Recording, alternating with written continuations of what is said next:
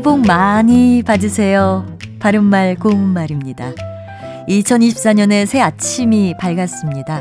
올 한 해도 청취자 여러분 가정에 기쁨과 행복이 넘치기를 기원합니다.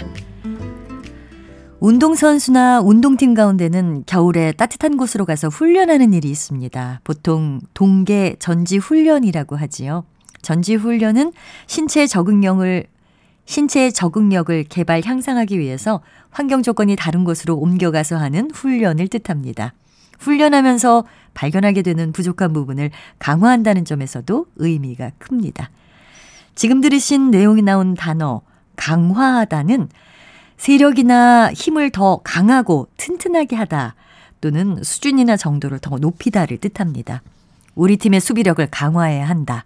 또 컴퓨터 시스템 보안을 강화해야 한다 같이 쓸수 있는데요. 이때는 강할 강자에 될 화자를 씁니다.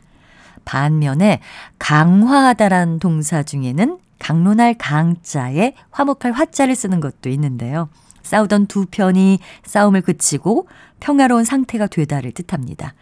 이와 관련해서 서로 싸우던 나라의 전쟁의 종료와 평화의 회복, 영토, 배상금 따위의 강화 조건을 규정하고 그 이행을 위한 담보 수단으로 정하는 조약을 강화 조약이라고 합니다. 지금 지구 곳곳에서 벌어지고 있는 전쟁의 당사국들이 전쟁을 종식하고 이렇게 강화하기로 했다는 좋은 소식이 하루빨리 들려오기를 기대해 봅니다. 바른말 고운말 아나운서 변희영이었습니다.